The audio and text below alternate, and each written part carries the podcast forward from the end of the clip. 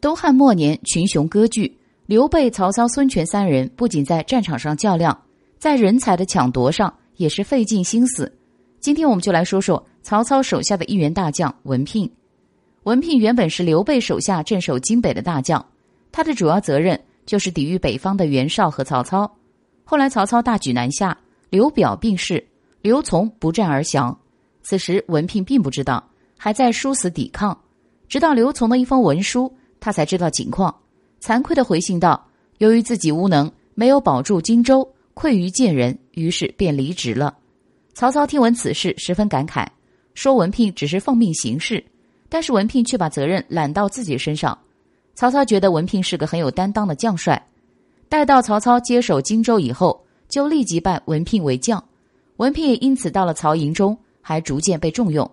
在对抗孙权时，文聘立下赫赫战功，最出名的就是江夏一战。当时孙权带领几万的军队来攻打江夏，文聘在此地任职。在孙权还未到江夏时，天突然降下暴雨，城中房屋损坏殆尽，老百姓们感叹：这下完了，天灾人祸都要聚集，江夏这回不保了。文聘却下了个命令，不要碰损坏的房屋，让所有人找地方躲起来休息，自己也回府睡觉了。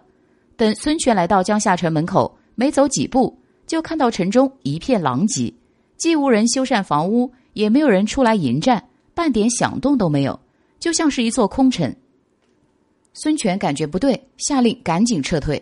他认为文聘一定有密谋，在周边埋伏，江夏就这样不费一兵一卒躲过了一场灾难。